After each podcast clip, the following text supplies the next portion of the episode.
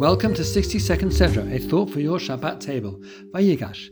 This week we have the reconciliation of Joseph, Yosef, and his brothers, but not before he's brought them through their paces and threatened to imprison Benjamin, Binyamin.